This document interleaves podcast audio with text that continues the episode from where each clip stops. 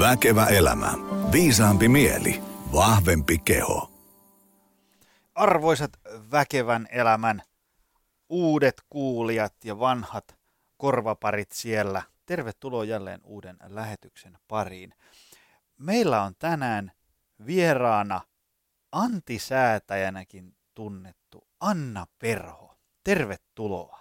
Kiitos.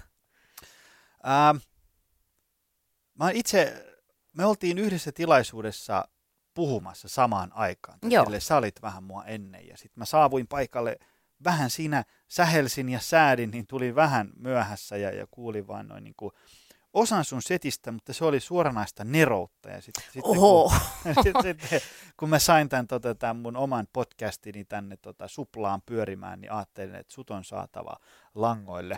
Ö, kerro lyhyesti, kuka oot? Mitä oot tehnyt ja teet? Äh, joo, haaste on tämä lyhyesti, kun mä olen sen lajin ihminen, että mä niinku, osaan kaikkea vähän ja teen, teen kaikkea vähän, mutta mitään kunnolla. Äh, Mä käytän nykyään semmoista titteliä kuin self-made woman. E, Jos on kiire, niin mä sanon, että no mä teen vähän kaikkea. Mutta ähm, mä teen, mä oon yritysvalmentaja, eh, inspiraatiopuhuja ja sitten sisällön tuottaja. Mä oon ollut 25 vuotta eh, yrittäjänä ja niin kun toistaiseksi suurimman osan siitä ajasta niin mä oon ollut media-alalla erilaisissa sisällön tuotantohommissa, että oon tehnyt kaikkea, kaikkea mahdollista kaikkiin kanaviin ja sitten tuossa muistaakseni kahdeksan vuotta sitten, jo 2010, niin mä kirjoitin mun ensimmäisen tämmöisen self-help-oppaan vähän sellaisella ajatuksella, että koska voin, kun mä kirjoitan tosi paljon työkseni edelleen. Ja se osoittautukin sitten semmoiseksi Pandoran boksiksi, että mä rupesin ajattelemaan, että tai ni- niin kuin te, jotenkin ymmärsin sen, että kuinka paljon me pystytään vaikuttaa omaan elämänlaatuun vaikuttamalla meidän ajatteluun ja treenaamalla meidän ajattelua.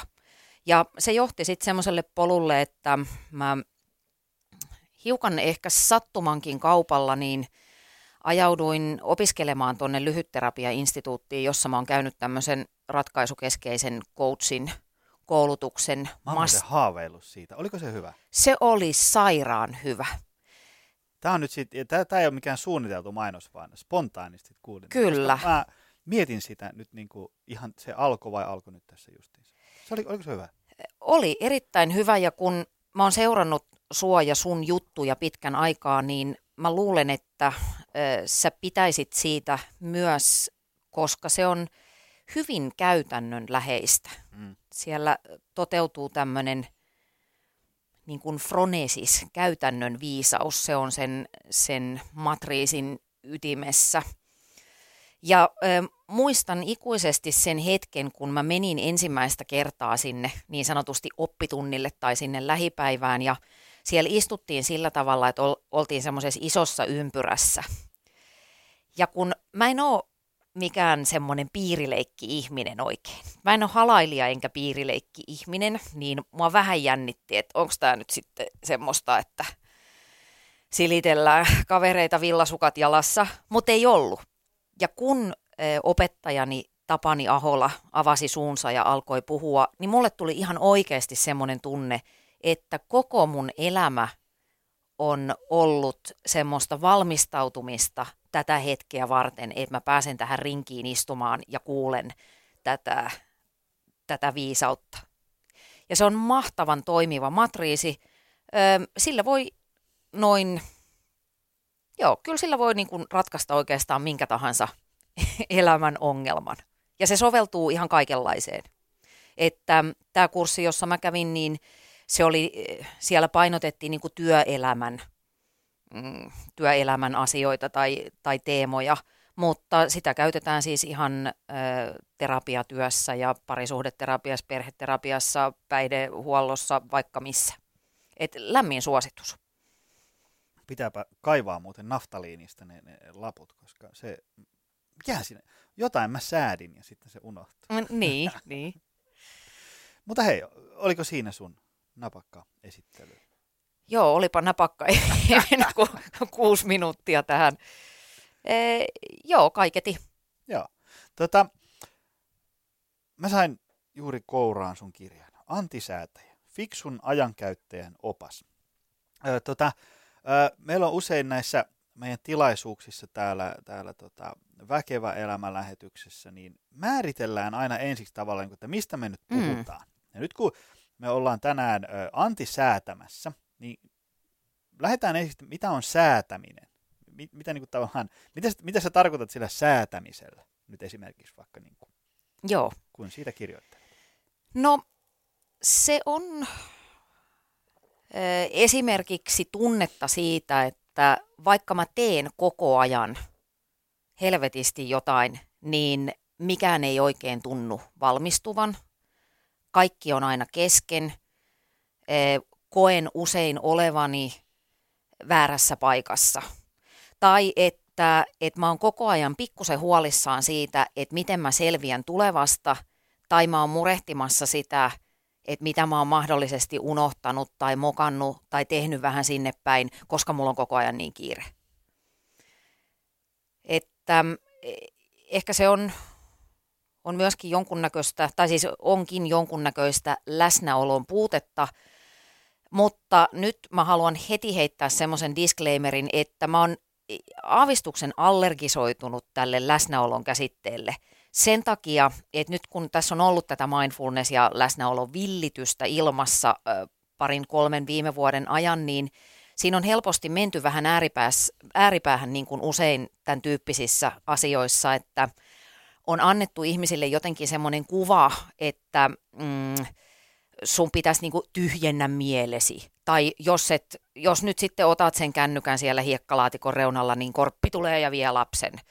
Et, joka johtaa siihen, että mä tapaan eh, säännöllisin väliajoin ihmisiä, jotka ovat sit kauhean huolestuneita siitä, että kun mä en pysty pysäyttämään sitä mun automaattiajattelun ikuista virtaa, kun ei siitä ole kysymys. Että mä tarkoitan sitä huomattavasti jotenkin lievemmässä, lempeämmässä mielessä. Mm.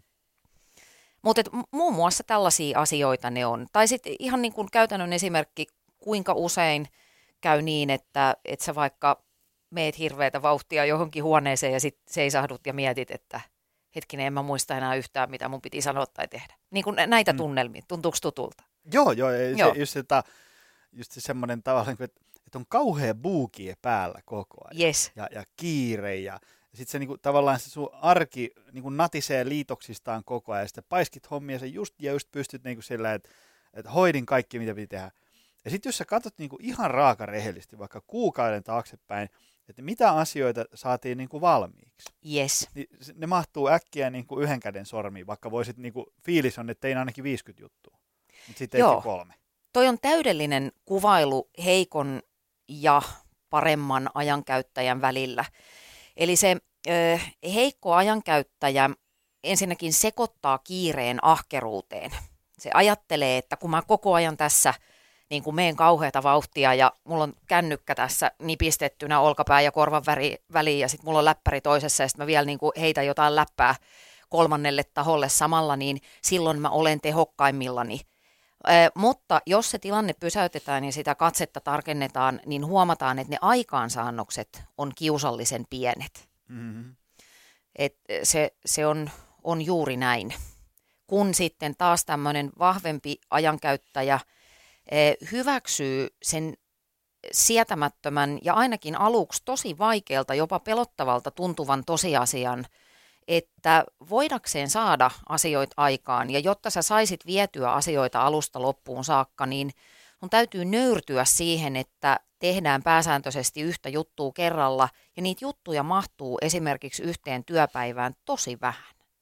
1-3, joka oli itselleni oikeasti sikapelottava paikka silloin, kun mä aloin itse treenata tätä ajattelua. Ja no säkin oot yrittäjä, niin se on aika, aika kylmäävä hetki sanoa itselle ääneen, että et no niin, että nyt mä rupean sitten tässä tekemään niin kuin kaksi asiaa päivässä. Niin kyllä mä sanoin lapsille jo, että no niin pojat, että nyt pistätte tynnyrit päälle ja lähdetään Mieron tielle, että ei nämä äiti hommat oikein taida enää lähteä. Ennen kuin mä tajusin e, tällä lyhyelläkin, tai lyhyelläkin matikalla pystyin tajuamaan sen, että jos mä teen ne kolme, kolme merkittävää juttua päivässä, tai jonkun merkittävän pätkän jostain projektista e, saan niin kuin vietyä päivässä maaliin, niin se on 15 juttua viikossa ja 60 kuukaudessa. Ja se aikaansaaminen syntyy siitä, plus että se oma fiilis on jotain aivan muuta, kun mä voin ajatella illalla, että en saanut maailmaa valmiiksi, mutta sain nämä, nämä asiat niin kuin maaliin. Joo, joo. Ennen kaikkea se, että, että sä oot niin kuin, tavallaan saanut jotain niin kuin loppuun saakka. Yes. Että ei, eikö ole silleen, että sulla on niin kuin 18 juttua melkein valmiina. Mm. Koska sitten ennen kuin, ennen kuin ne on kokonaan valmiit, niin niistä usein ei niin kuin synny mitään. Että jos ajatellaan, että me luodaan joku uusi valmennuskonsepti, mm. niin niin kauan kuin se ei ole tavallaan niin kuin tuotteistettu ja, ja, ja selkeä, niin ei sitä voi tavallaan niin kuin viedä markkinoille katsottavaksi, että tykkääkö ihmiset siitä. Et niin kauan kuin se on ikään kuin, niin kuin puolivälissä, jos on Joo. 18 juttua puolivälissä, niin niistä ei synny äkkiä niin kuin euron euroa. Ja silti sä oot niin kuin paiskinut hirveästi hommia ja tehnyt kiireellä ja, ja pitkää päivää, mutta mistä ei ole tullut valmista. Joo, se on just näin. Ja sitten eh, toi on, on myöskin sitä oikein ydinsäätämistä, että siinähän eh, generoi itse itselleen valtavasti lisästressiä, että kun mikään muu ei juuri stressaa meitä niin paljon tämmöisessä niin kuin normaali, niin sanotussa normaalitilanteessa kuin keskeneräiset tärkeät asiat. Toi oli se lause, minkä mä muistan sieltä Lahdesta, kun se puhui. Okay, Oli, olikohan se että mä saavuin silloin tilaan, kun just kuulut, että mikään ei aiheuta yhtä paljon stressiä. Mm. Mutta se on just näin. Mulle tulee siitä ihan semmoinen niin kuin visuaalinen mielikuva, että mun aivoissa on valtava määrä semmoisia ikkunoita auki ja niistä kaikista vetää ja on jotenkin vähän vi- vilakka olo, niin, niin, niin. Kyllä. Tota, okei, se on, sitä on säätäminen. Ja, ja tota, no, no, sitten kun saapuu paikalle antisäätäjä ja, ja, ja ruvetaan antisäätämään, niin mitä sitten on antisäätäminen? Hmm. Tiivistettynä. Meillä on tuossa toi sun nerokas kymmenen kohdan setti, joka käydään kohta läpi, mutta mitä on niin kuin antisäätäminen pähkinänkuoressa? Mm, no se lähtee siitä, lähden aina asiakkaideni kanssa, että on ne sitten yksittäisiä ihmisiä tai jotain, vaikka työtiimejä, niin siitä pitäisi lähteä, että, että tarkastellaan, kun monesti kun puhutaan ajanhallinnasta tai time managementista, niin ihmisillä on semmoinen mielikuva helposti, että se tarkoittaa täydellisten to-do-listojen laatimista tai tehdään joku hieno e, bullet journal aukeama tai, tai tota, hallinnoidaan sähköistä kalenteria paremmin kuin ennen. Nämä on ihan hyviä apuvälineitä ja niitä tarvitaan, mutta kyllä se eh, ajanhallinnan ja sen, sen antisäätämisen ydin on siinä, että miten mä voisin varmistaa sen mun arjessa, että mä voin sitoa mahdollisimman suuren osan ajastani eh, siihen, mikä on mulle henkilökohtaisesti tärkeää. Se, mikä mulle on elämässä arvokasta ja mikä mulle on töissä, töissä tärkeää. Ja töissähän se, ne arvot, niin kuin ne henkilökohtaiset arvot liittyy niihin sen työn ydintehtäviin. Niin tästä on kysymys, että ensin kerta kaikkiaan niin kuin pysäytetään se riehuminen ja touhuuminen. Annetaan pölyn laskeutua ja sitten tarkastellaan sitä, että mikä mulle on elämässä tärkeää. Mitkä on mun elämän arvot? Mikä, mikä tuottaa mulle semmoista tunnetta, että – että mä ponnistelen tässä jonkun merkittävän eteen tai sen suuntaisesti. Mikä tuottaa mulle iloa, ylpeyttä, juuri sitä aikaansaamisen tunnetta. Arvothan on semmoinen asia, ensinnäkin kaikilla on, on jonkinlaiset arvot, mutta ne hirveän helposti, ja se on tosi inhimillistä, että ne tahtoo vähän unohtua tässä rallissa. Monesti jäädä niin kuin semmoisen sumuverhon taakse – ja sitten erinäisistä syistä johtuen voi esimerkiksi käydä niin, että ihminen alkaa noudattaa ikään kuin jonkun muun agendaa elämässään, mikä on pikatie pahoinvointiin. Aina kun meidän arvot ja toiminta alkaa ajautua jonkunnäköiseen krooniseen ristiriitaan, niin pulassa ollaan.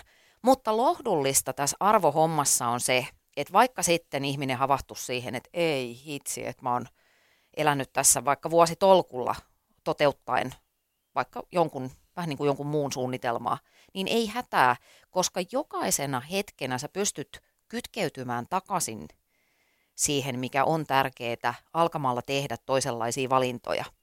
Mutta ennen kuin sulla on ne arvot selvillä ja kirkastettuna, niin on aika mahdotonta alkaa muuttaa mitään. Kun sä tiedät, kun valmennat vaikkapa urheilijoita, niin eihän ne tuu vaikka teidän salille silleen, että oh, nyt mä teen pari hauskäyntöä, ei kun mä menkin juoksumatolle, ei kun mä punnerankin, vaan heillä on todennäköisesti hyvinkin selkeä suunnitelma siitä, että mitä tehdään minäkin viikonpäivänä.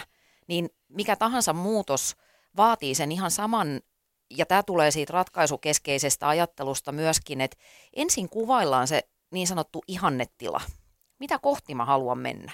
Ja sitten ne arvot on sellaisia merimerkkejä siinä matkalla, että aina kun mä valkkaan tehdä asioita niiden suuntaisesti, niin hyvin menee. Tai et silloin mä oon tehnyt ainakin jotakin oikein tai pyrkinyt kohti oikeita. Niin si- siitä lähdetään liikkeelle.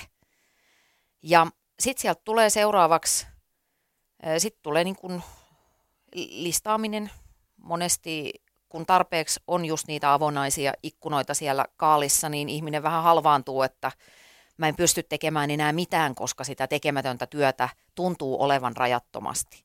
Mutta voi olla, kun sä laitat sen paperille, ja joka tapauksessa se on kognitiivisesti miellyttävämpää, kun sulla on ne asiat niin kuin lajiteltuna, ihan siis vaikkapa vanhan liiton ruutupaperille, niin se jo vähän niin kuin laskee sitä stressaamisen tasoa.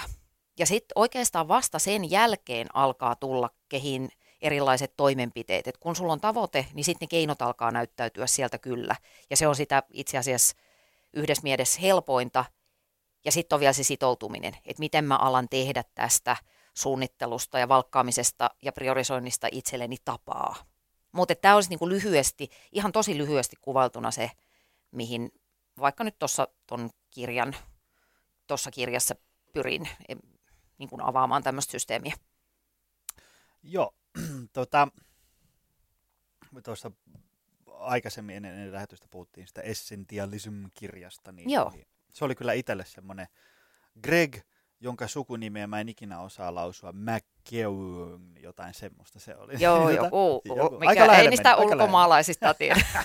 niin, niin tota, siinä oli just sitä, niin kuin tavallaan sitä, mä muistan, mä käytän itsekin usein niin kuin valokuvaa luennoilla, niin siitä kuvasta, että, että, että jos sä et priorisoi sun omaa elämäsi, niin ei sitä tee kukaan muukaan. Joo, Ja, ja sit, sit usein ne, ne muut ei ole sillä niin kuin ilkeällä mielellä liikkeellä, sille, että nyt ajetaanpas Anna tuosta loppuun tällä työmäärällä, vaan, vaan ne voi usein olla silleen, että, että ne ei välttämättä tiedä, mitä sulle kuuluu. yes, Ja, ja sitten se, että, tota, että monesti ei muut välttämättä muista ajatella sitä, että, että tavallaan ei muut välttämättä, en mäkään elä elämääni silleen, että niin kuin aina mä ensimmäisenä mietin muiden hyvinvointia, vaan mulla on niin kuin kaiken näköisiä juttuja ja sitten sitä tehdään porukassa ja niin edespäin. Tavallaan siinä on tärkeää olla sellainen terveellä tavalla itsekäs, että vetää jotain semmoisia rajoja ja tavallaan niin kuin, tietysti jonkun reunaehtojen puitteissa niin kuin Mm. sinne omaan viikkokalenteriin lyö ensin ne itselle tärkeät asiat, semmoiset essentiaaliset, että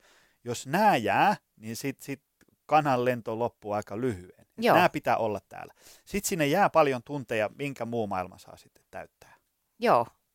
Joo, se on, on juuri näin, että yksi semmoinen iso juttu tässä ajanhallinnassa ja ylipäätään näissä itsen johtamisen taidoissa on se, että ytimeltään siinä on kysymys vastuunotosta. Et sä oot itse vastuussa siitä, millaiseksi sun elämä muokkautuu ja miten sua saa kohdella. Tosi usein, siis tosi usein, kun joku vaikkapa mun asiakas kertoo siitä, että et no mun pomo sitä tai meidän työpaikalla sitä ja tätä ja muuta, niin sitten mä kysyn, että mitä olet tähän mennessä tehnyt yrittääksesi korjata tilannetta, niin ainakin yhdeksän kertaa kymmenestä se vastaus on, että no en mitään. eli, eli olen ollut eh, nyrkit taskussa siellä työpisteellä ja kun mulle on tarjottu lisää ja lisää ja lisää tekemistä, niin mä oon sanonut kyllä. Ja mä ymmärrän sen hyvin, tarkoitus ei ole ketään niin kuin moittia tai vähätellä niitä vaikeita tunteita, jotka, joita siihen kieltäytymiseen esimerkiksi liittyy, mutta, mutta et se on just noin kuin sä sanoit, että ei kukaan muu ole sun hyvinvoinnista niin kiinnostunut kuin sä itse. E, ei esimerkiksi esimies, jolla on sanotaan vaikka 40 alaista, niin ei se voi tietää niiden kaikkien kalentereita e, yksityiskohtaisella tasolla, että et monesti vaikkapa tämmöisessä työssä kuormittumisessa, niin kysymys on ihan siitä, että ei ole informaatio, ei ole uskallettu tai muistettu tai tajuttu kertoa, että hei, että nyt mulla on niin kuin kaista täynnä, että mm. nyt, nyt täytyy alkaa valita. Ja se on pelottavaa ja vaikeaa, mutta välttämätöntä, jos sä haluat saada, äh, saada aikaiseksi asioita, joita haluat, tai haluat ylipäätään niin kuin tehdä asioita, jotka on sulle tärkeitä, ettei se turha aja sen tärkeän yli. Joo, joo, ja sitten se, mä oon sitä aina koittanut, just se tavallaan, että, että joku niin kuin jyrää sun kalenterin täyteen, vahingossa tai tahallaan, niin, niin tota, se on usein sellaisten niin kuin vähän liian kilttien ihmisten mm. semmoinen perisynti. Ja mä oon koittanut sitä, sit kun tämmöiset ihmiset, mikä minäkin olin vielä joskus aikaisemmin, ja sitten huomasin, että tämä ei edesauta mun hyvinvointia ja pitkää ikää, niin, niin toi, tälle pitää tehdä jotain, niin tajusin sen, että tota, et, et mä voin olla tosi hyvä niin työntekijä, ja sitten mä voin olla tosi hyvä iskä ja puoliso, ilman että mä niin aina laitan muun maailman edun niin oman etuni eteen. Yes. Et, et mä, koska tavallaan jos niin tekee, niin sitten äh, sit alkaa oma hyvinvointi, jaksaminen, terveys, henkinen ja fyysinen akku tyhjeneen aika rivakkaa vauhtia. Ja sitten se, että mä, tai, tai jos ajatellaan, että joku kuulija siellä on mm. väsynyt ja huonossa mm. kunnossa, niin se ei ole kenenkään etu. Siitä ei, ei, niin. siitä ei hyödy kukaan. Joo. Niin, ja, ja sitten tämän voi aina niin kuin selittää sille, että jos te, tekee pahaa, sanoo niin kuin ei.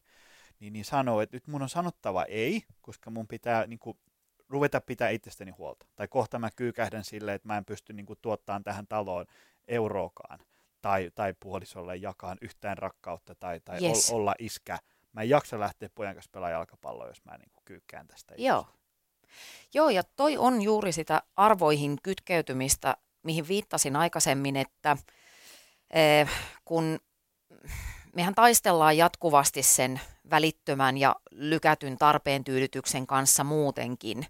Et jos nyt mennään tähän jämäkkyyteen ja ei-sanomisen taitoon, mitä mä eh, niin kun vuosi vuodelta pidän yhä oleellisempana ylipäätään elämäntaitona tai itsen johtamisen taitona, että miten mä kykenen torjumaan sitä kaikkea, mikä on tulossa mun ja niiden tärkeiden asioiden väliin – niin siinä tilanteessa, kun mun pitäisi sanoa vaikka mun pomolle ei, niin se, se saattaa tuottaa monenlaisia tosi ikäviä tuntemuksia. Mua vähän pelottaa, että mua pidetään laiskana. Mä haluan olla se hyvä ja kiva tyyppi, joka muistetaan seuraavan kerran, kun päätetään ylennyksistä tai mi- mitä tahansa. Ja siinä on se riski aina, että se toinen möksähtää.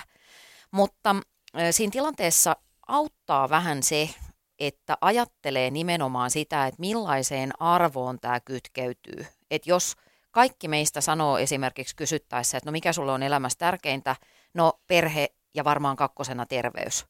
Niin jos mä aina sanon kyllä siihen malliin, että mä oon vaikka kroonisesti ylitöissä tai teen viikonloppuisinkin pikkusen töitä, niin silloinhan mä tulen sanoneeksi ei vaikka mun perheelle tai ö, oman kunnon huoltamiselle, niin kun tästä tulee tietoiseksi siitä arvojen mm, ja sen toiminnan tai näiden valintojen yhteydessä, yhteydestä, niin e, se vähän niin kuin helpottaa. Sieltä tulee sitä näkymää, että mitä tämä nimenomaan pidemmän päälle tarkoittaa meille kaikille, mulle, mun perheelle, mun työnantajalle, e, ketä muita tahoja siihen liittyykin.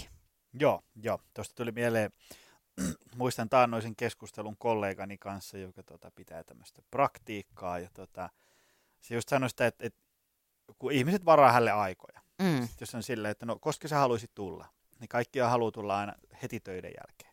Se on niin kuin logistisesti helppo. Joo. Ja sitten hän teki sitä pitkään, kunnes tajusi, niin kuin, että mä oon muuten itse täällä kaikki illat. Ja niin kuin, päivät on ihan tyhjää ja kukaan ei kuulemma pääse aina työaikaan.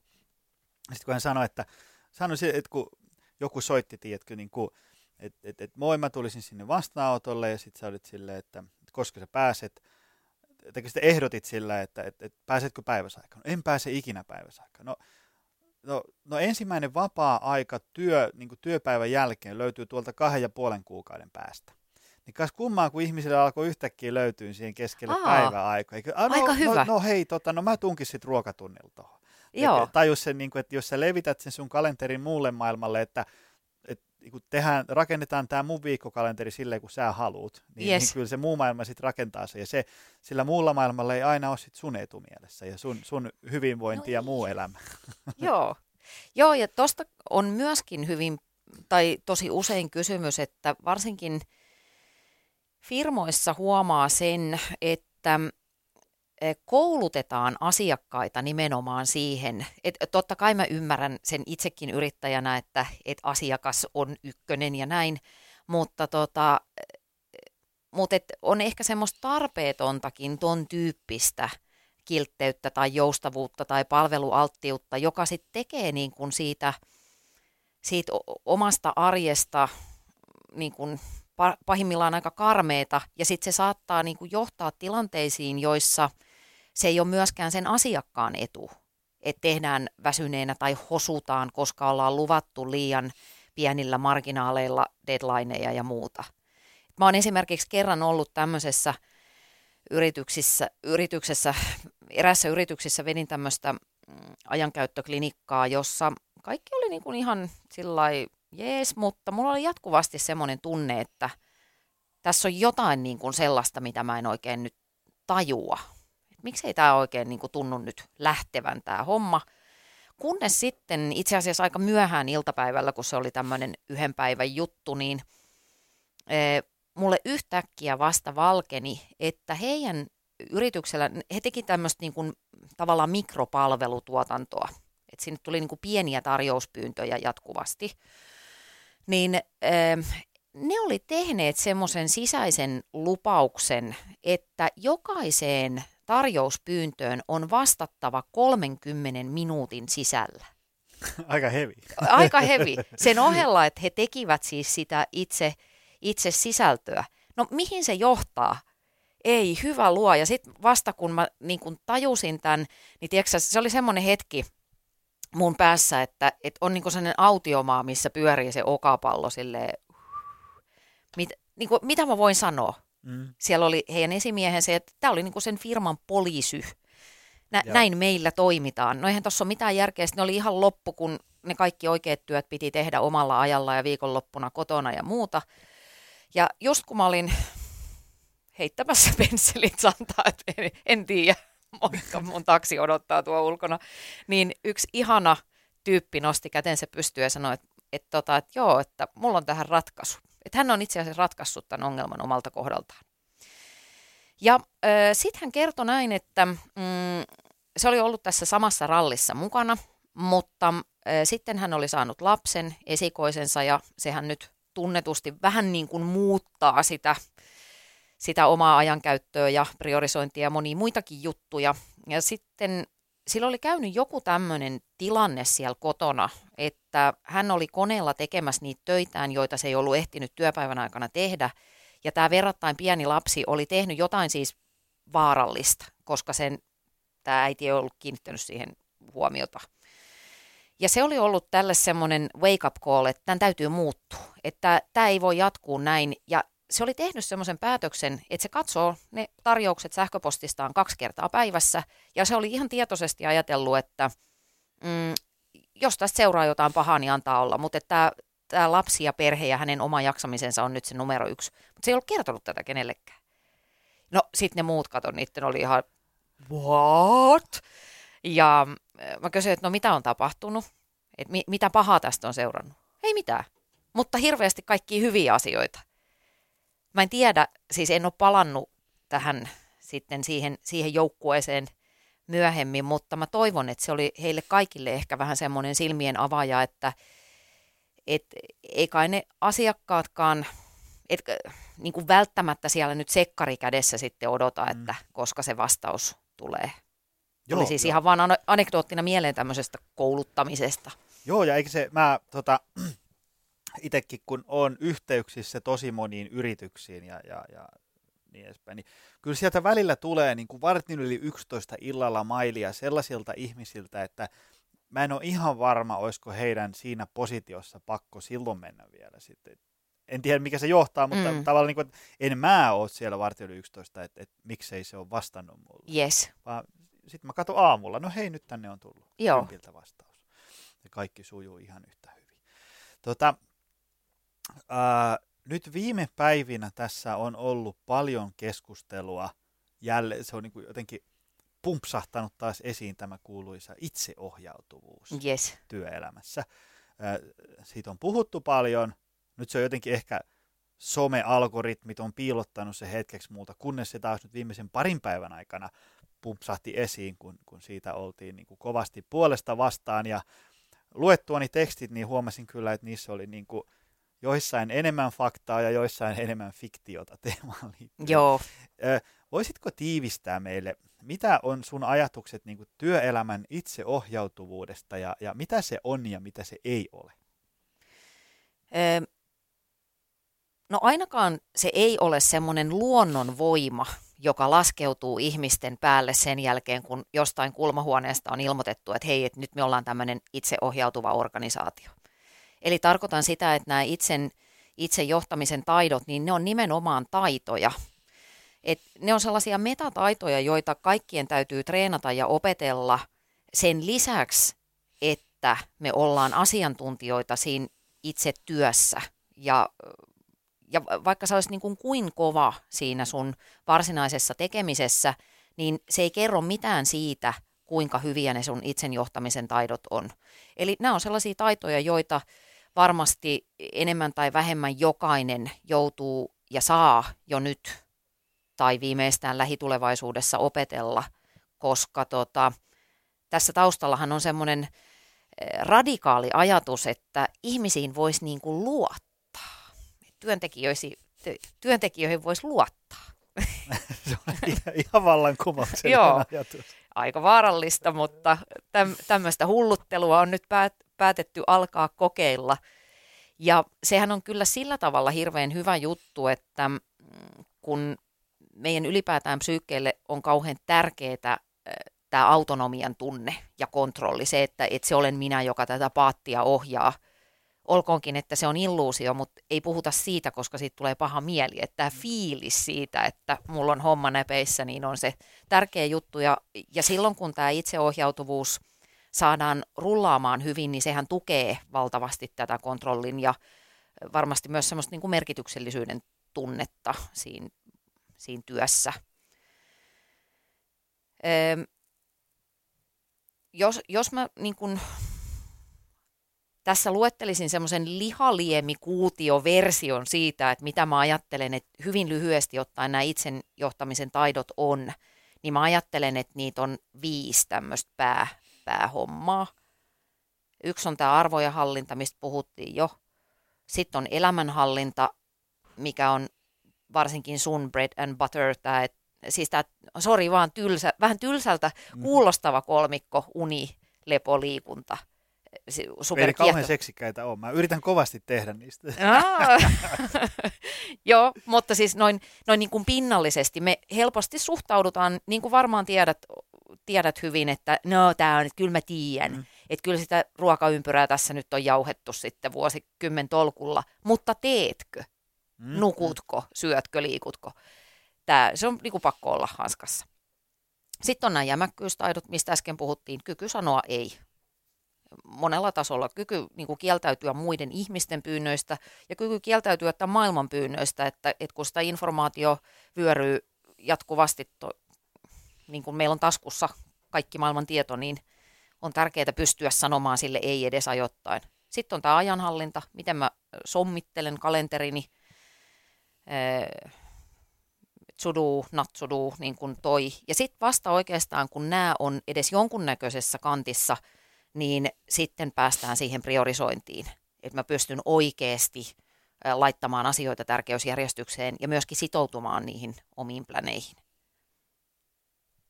Hyvä.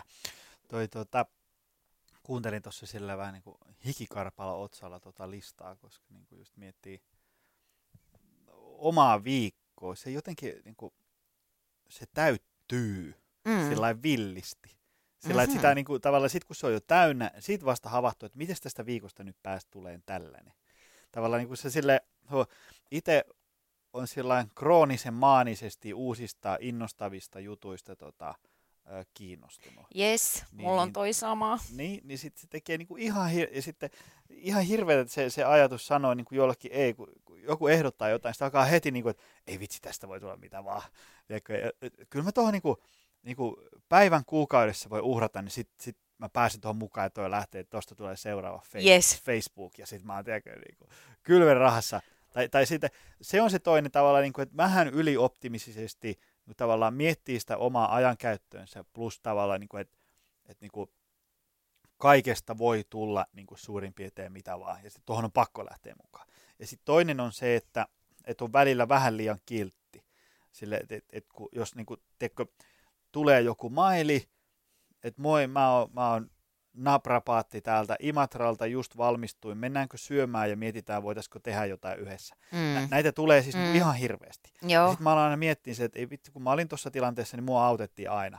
Ja sitten tulee, että, että munkin pitää auttaa tätä tyyppiä. Joo. Ja sitten se on niin kuin ihan hirveä tilanne, kun miettii, että, tavallaan, että, että mä oon ollut tässä tilanteessa niin kuin sata kertaa aikaisemmin. Ja mä oon sanonut kyllä. Ja se on johtanut siihen, että 15 muuta asiaa, mitkä mä oon luvannut tosi tärkeille ihmisille, jää hoitamatta. Niin sitten mä niin kuin, tavallaan jotenkin tämmöisellä Mm. rationaalisella ajattelulla pystyn ikään kuin, niin kuin äh, sanoa ei.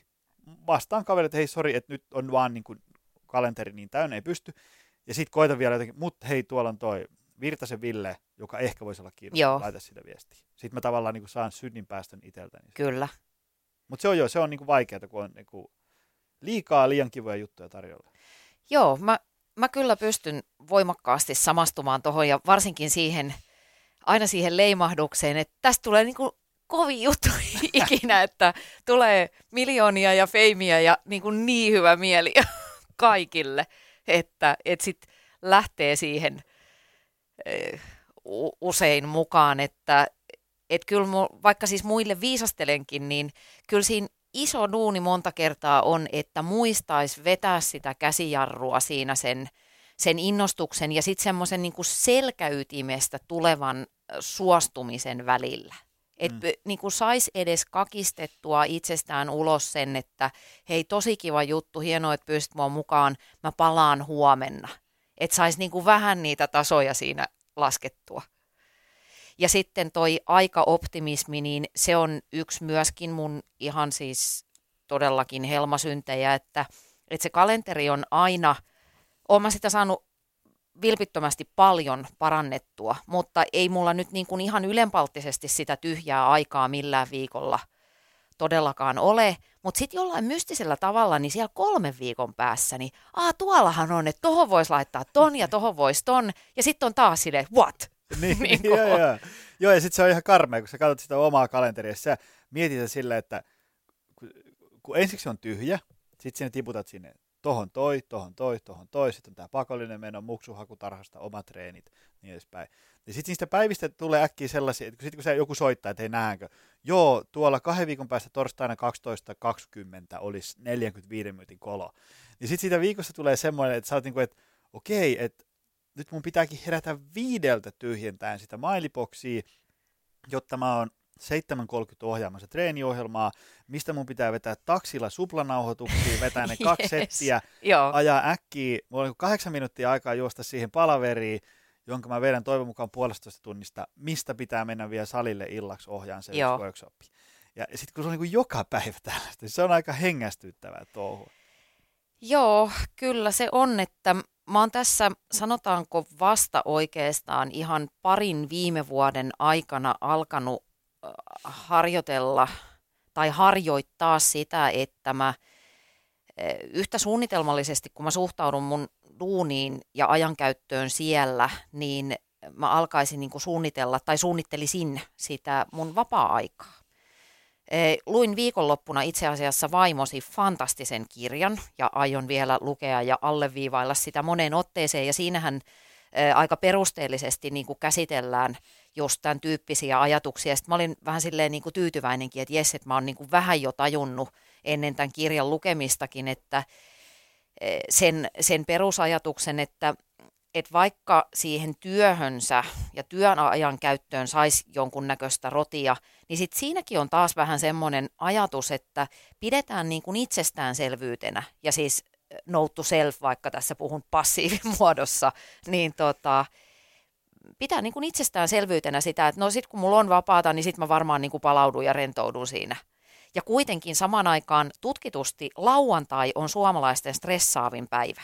Kun sit silloin tavallaan otetaan se autenttinen itse sieltä jostain odotuskomerosta ja nyt me mennään Ikeaan, nyt mä vietän perheaikaa ja nyt mä käyn salilla ja näen kavereita ja lallalla sillä seurauksella, että sä oot niin kuin siinä mielentilassa illalla, että sun on pakko repästä se sixpack auki, että sä saisit edes hetken rauhaa niin kuin itseltäsi ja maailmalta. Ja sitten seuraavana aamuna paha olo ja väsynyt eikä jaksa tehdä mitään, etkä palaudu. Aivan, aivan. Se on semmoinen, semmoinen säätämisvyyhti, mikä vaan, niin kuin, se on vaan jossain kohtaa niin kuin puhallettava se pelipoikki. Mm. Niin nyt, et, näin ei voi jatkua. Yes. Ja, ja sitten on, on, on sanottava ei ja tehdä niitä muita kiperiä asioita, mitkä tuntuu pahalta, mitä on tavallaan niin kuin väistelyvuosit ollut. Joo. Se, se ei ole helppoa, mutta sen mä oon huomannut, että sitten kun joku niin kuin, taas ei pahantahtoisesti, mutta tietämättään, miten mä jaksan, ehdottaa jotain, öö, ja tota noin, niin sitten kun siihen laittaa silmät kiinni ja, ja, ja irvistää ja sanoo, että, että ei, niin sitten huomaa, että sitten toinen että no okei, katsotaan sitten myöhemmin. Yes. Ja sitten se huomaa, että vau, että vaikka mä sanoin ei tälle tyypille, niin, niin maailma pyörii radallaan edelleen. Joo, se on vähän pettymys, kun en mä olekaan niin tärkeä. ei se aurinko sammunutkaan. Ihmiset selviää niin. ilman mua. Joo. Se on mahdollista. Joo, se on just näin. Ja siihen siis ensinnäkin suurin osa meidän peloista on ylipäätään mielikuvitusta. Että meidän pää kehittää sinne tulevaisuuteen kohdistuvia valtavia semmoisia kauhufantasioita.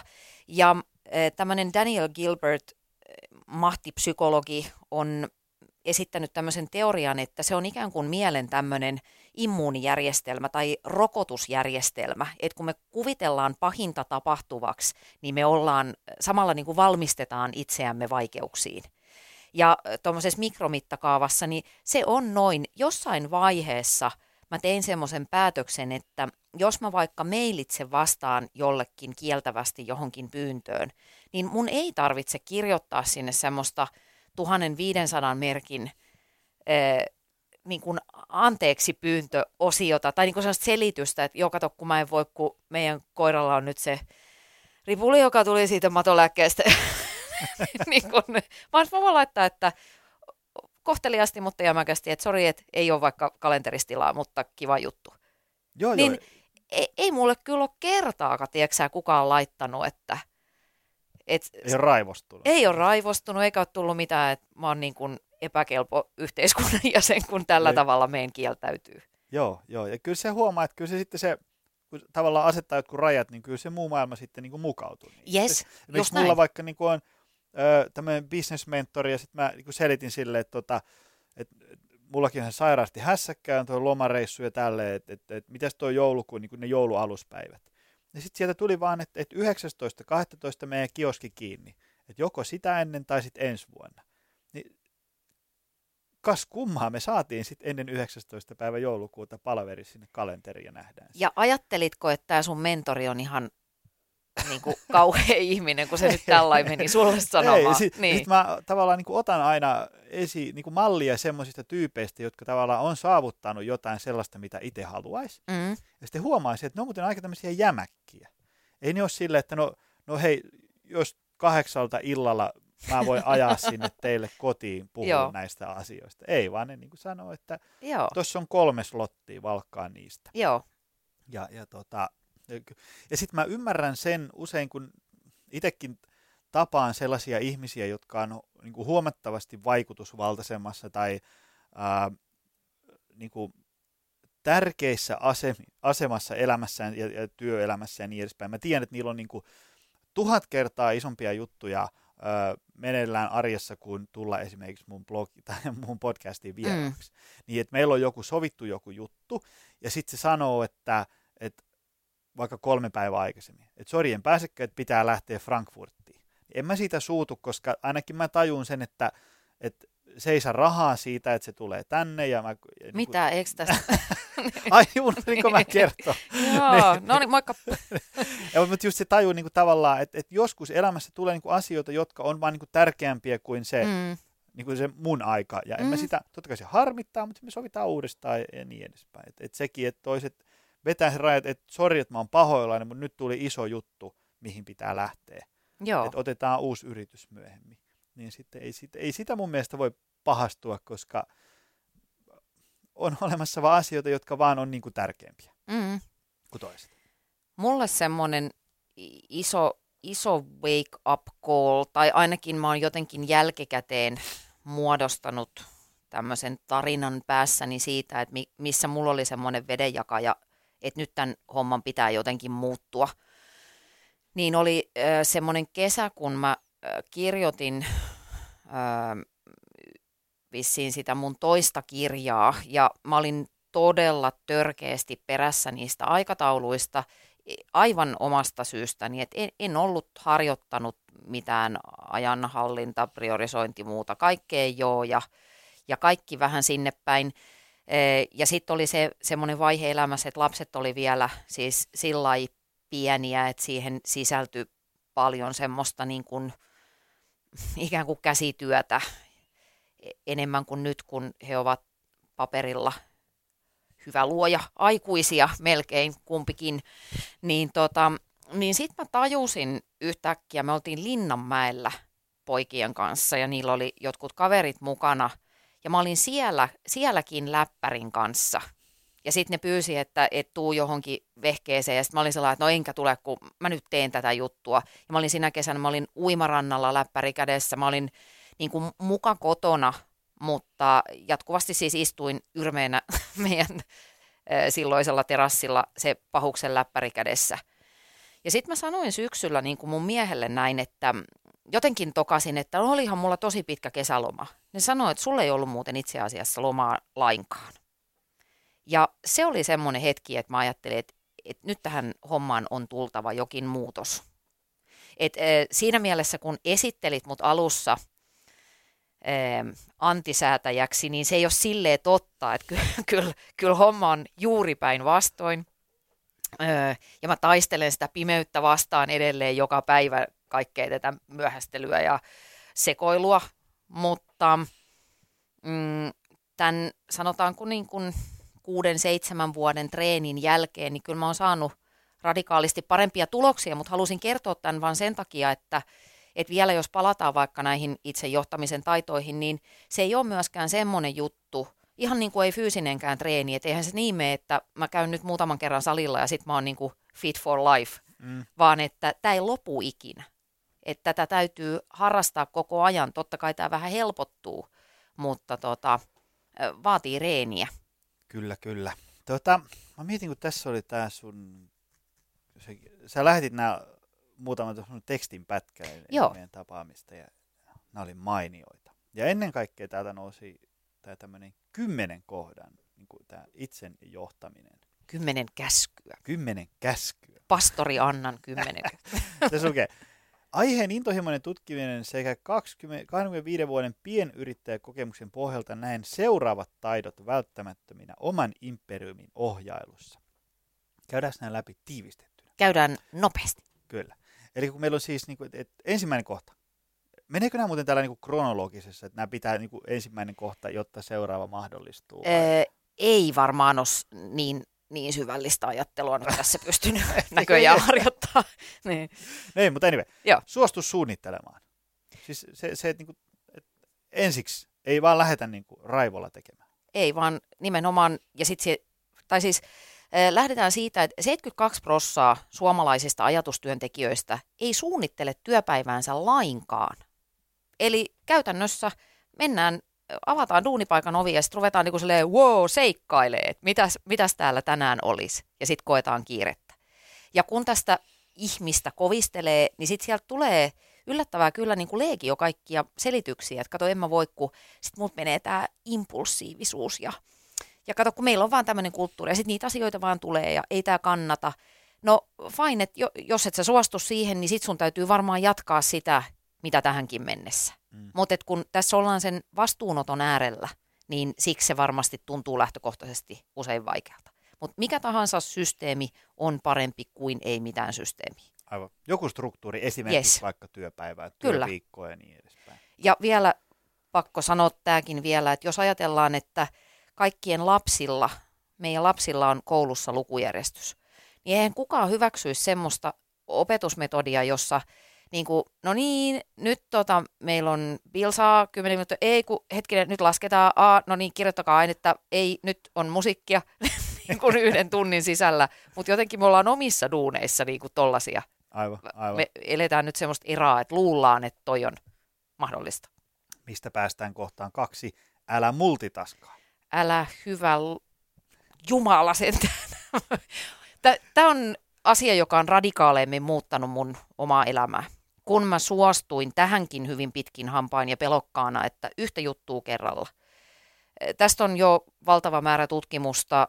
Yksi shokeravimpia, tai semmoinen tiedon murunen, joka teki muhun suurimman vaikutuksen, oli se, että aina kun sä alat tehdä kahta asiaa yhtä aikaa, luet esimerkiksi sähköposteja ja sitten yrität samalla tehdä jotain muuta, niin sun työteho droppaa tai suorituskyky droppaa 40 prossaa. Se on sama kuin sä olisit vähän pilvessä. Niin varmaan niin kuin, fiilis voi olla näennäisesti hyvä, mutta ei se sitä tehokkuutta kyllä Mm. lisää. Siitä tulee se, että on kauhea pöhinä, mutta mikä ei valmis. Yes, kyllä. Ja sitten se on kauhean kuluttavaa, siis ihan fyysisestikin. Kolmas kohta, opettele sanomaan ei. Siitähän me ollaan tänään Siitä ollaan jauhettu, että se niin kuin Joo, Jari Sarasvuon Yle Puheen tuossa yhdessä parin viikon takaisessa setissä oli just, että ei on täysmittainen lause. Se Mhm, totta. sisältää, sisältää lauseen kaikki tarvittavat osat. Ja sitä kannattaa kokeilla. sitä kannattaa Vaikka kokeilla. se tuntuisi ihan hirveältä aluksi. Mä kuulin itse asiassa juuri eilen, mm, eräs tuttavani siteerasi toista ö, hyvää ystävääni Jani Halmetta, joka on esittänyt tämmöisen teorian, että kun vain puhut uutisten lukijan äänellä tarpeeksi monta kertaa, niin sinua uskotaan. Että jos joku pyytää sinulta jotain, niin sanot vaan, että ei tämä nyt käy, mm, mutta ei se käy. Mä alan käyttää tätä. Ei, otan kyllä testiin. Opettele sanomaan ei. Sitten, neljäs kohta. Selvitä, mikä riittää. Jees. Tämän mä huomaan tosi usein vaikkapa asiakkaissani, että ne, jos ajatellaan vaikka sitä työroolia tai oikeastaan mitä tahansa roolia, vaikka vanhemman roolia, siinähän siis vanhemmuuden standardit ovat aivan silmittömällä tasolla tällä hetkellä, niin mietin vähän sitä, että, että mikä olisi niin kuin riittävän hyvä. Mikä on riittävän hyvä, että kun tosi, tosi monessa jutussa niin se seiska miikka on jo aivan tarpeeksi. Että onko mun pakko pyrkiä aina sinne kymppiin. Ja sitten toinen on se, että eh, töissä vaikkapa monesti ihmiset alkaa vaan jostain kummallisesta syystä täyttää semmoisia standardeja, joita ei ole edes olemassa. Ei keltään kysytä eh, toivottavasti niin kuin rekryhaastattelussa, että hei näytäs kuin nopeasti sä osaat Joni vastata sähköposteihin. Niin. Eh, vaan siellä testataan jotain ihan muita kykyjä. Mutta sitten kun se arki, työn arki laskeutuu, niin sitten siellä ollaan niin kuin, että "Öh, mun täytyy heti vastata tai muuten Aivan, maailma pysähtyy. aivan. Se on äkkiä se, että jos yrittää joka hommasta tehdä 10 plussaa, niin sitten se johtaa siihen, että istutaan perjantai-iltana 23.15 viimeisenä siellä Just näin. toimistolla. Mikä Joo. ei ole hyvä, hyvä tie se. Vitoskohta. Miksi teet, mitä teet?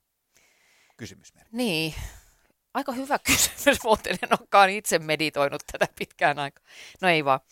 Tota, äh, niin, si, siinä mä niin kun viittaan, viittaan siihen, että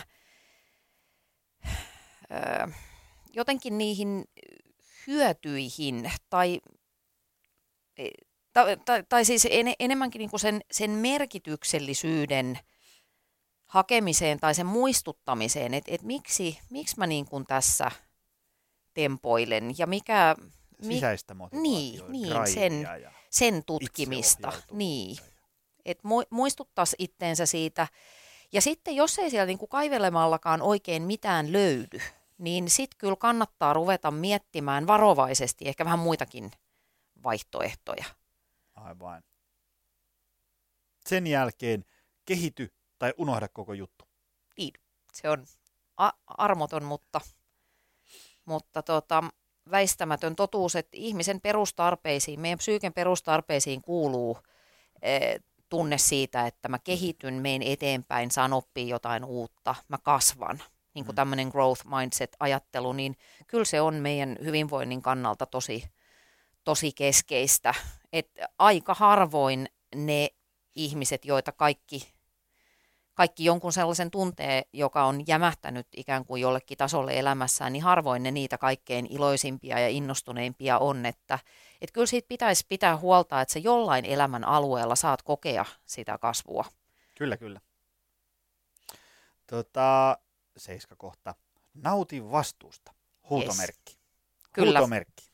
se on tärkeä asia. Tämä on mulle tärkeä asia, niin siksi mä varmaan olen sen huutomerkin sinne laittanut.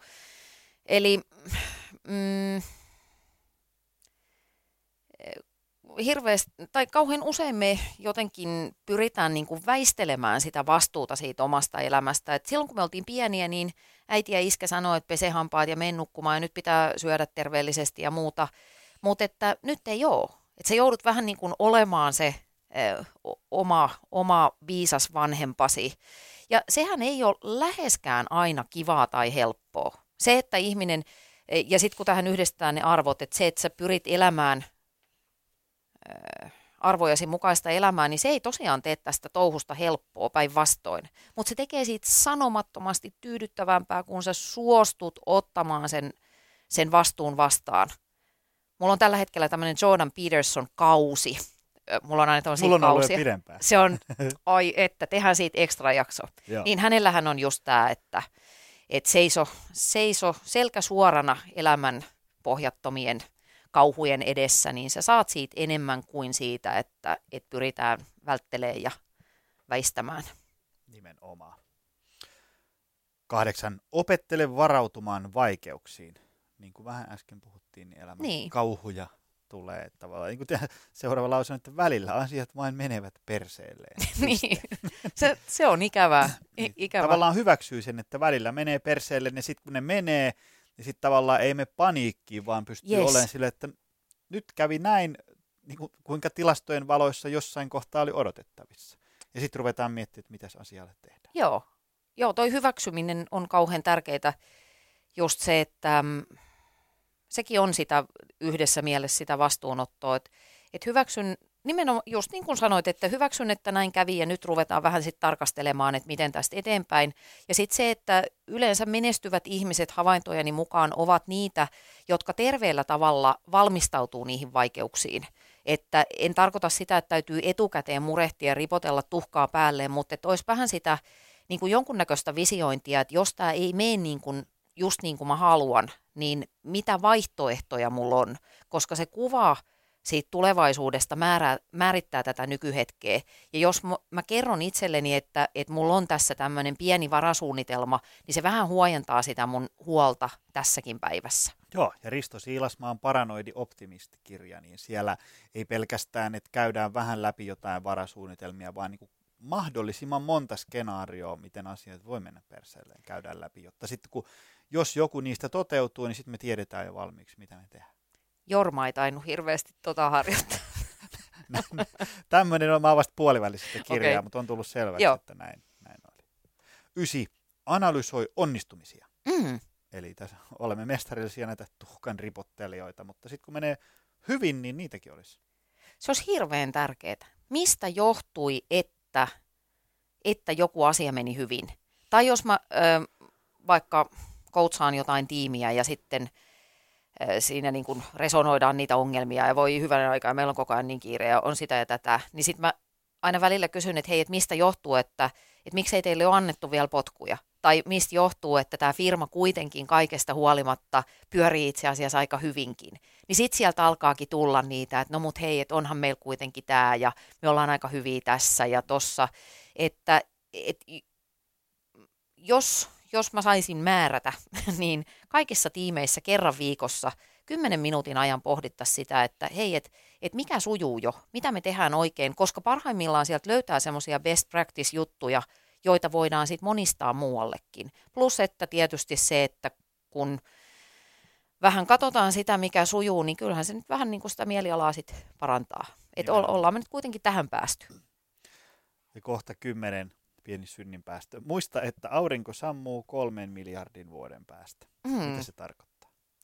Se tarkoittaa sitä, että eh, kaikki meidän vaikeudet ja, ja nämä vai, vaikeat, vaikeat asiat, siis väheksymättä kenenkään ihmisen elämässä voi tapahtua karmeita asioita, mutta jos me nyt pysytään tämmöisessä vaikkapa niin kuin työhyvinvoinnin tai perushyvinvoinnin kehyksessä, niin, niin ei tämä sitten kuitenkaan ole niin kauhean, kauhean tärkeää. Et mm. Ei kannata ottaa itteensä ja näitä omia tekemisiä liian tosissaan, vaikka ne tärkeitä olisikin, niin kyllä mä sitten toisaalta ajattelen, että eh, ehkä se kaikkein tärkein elämisen taito on se, että on valmis niin kun myöskin nauramaan itsellesi ja sille omalle pienuudellesi eikä, ei, ei tätä niin kuin sadan vuoden päästä enää kukaan muista, niin siinä mielessä me voidaan tehdä niin kuin mitä vaan.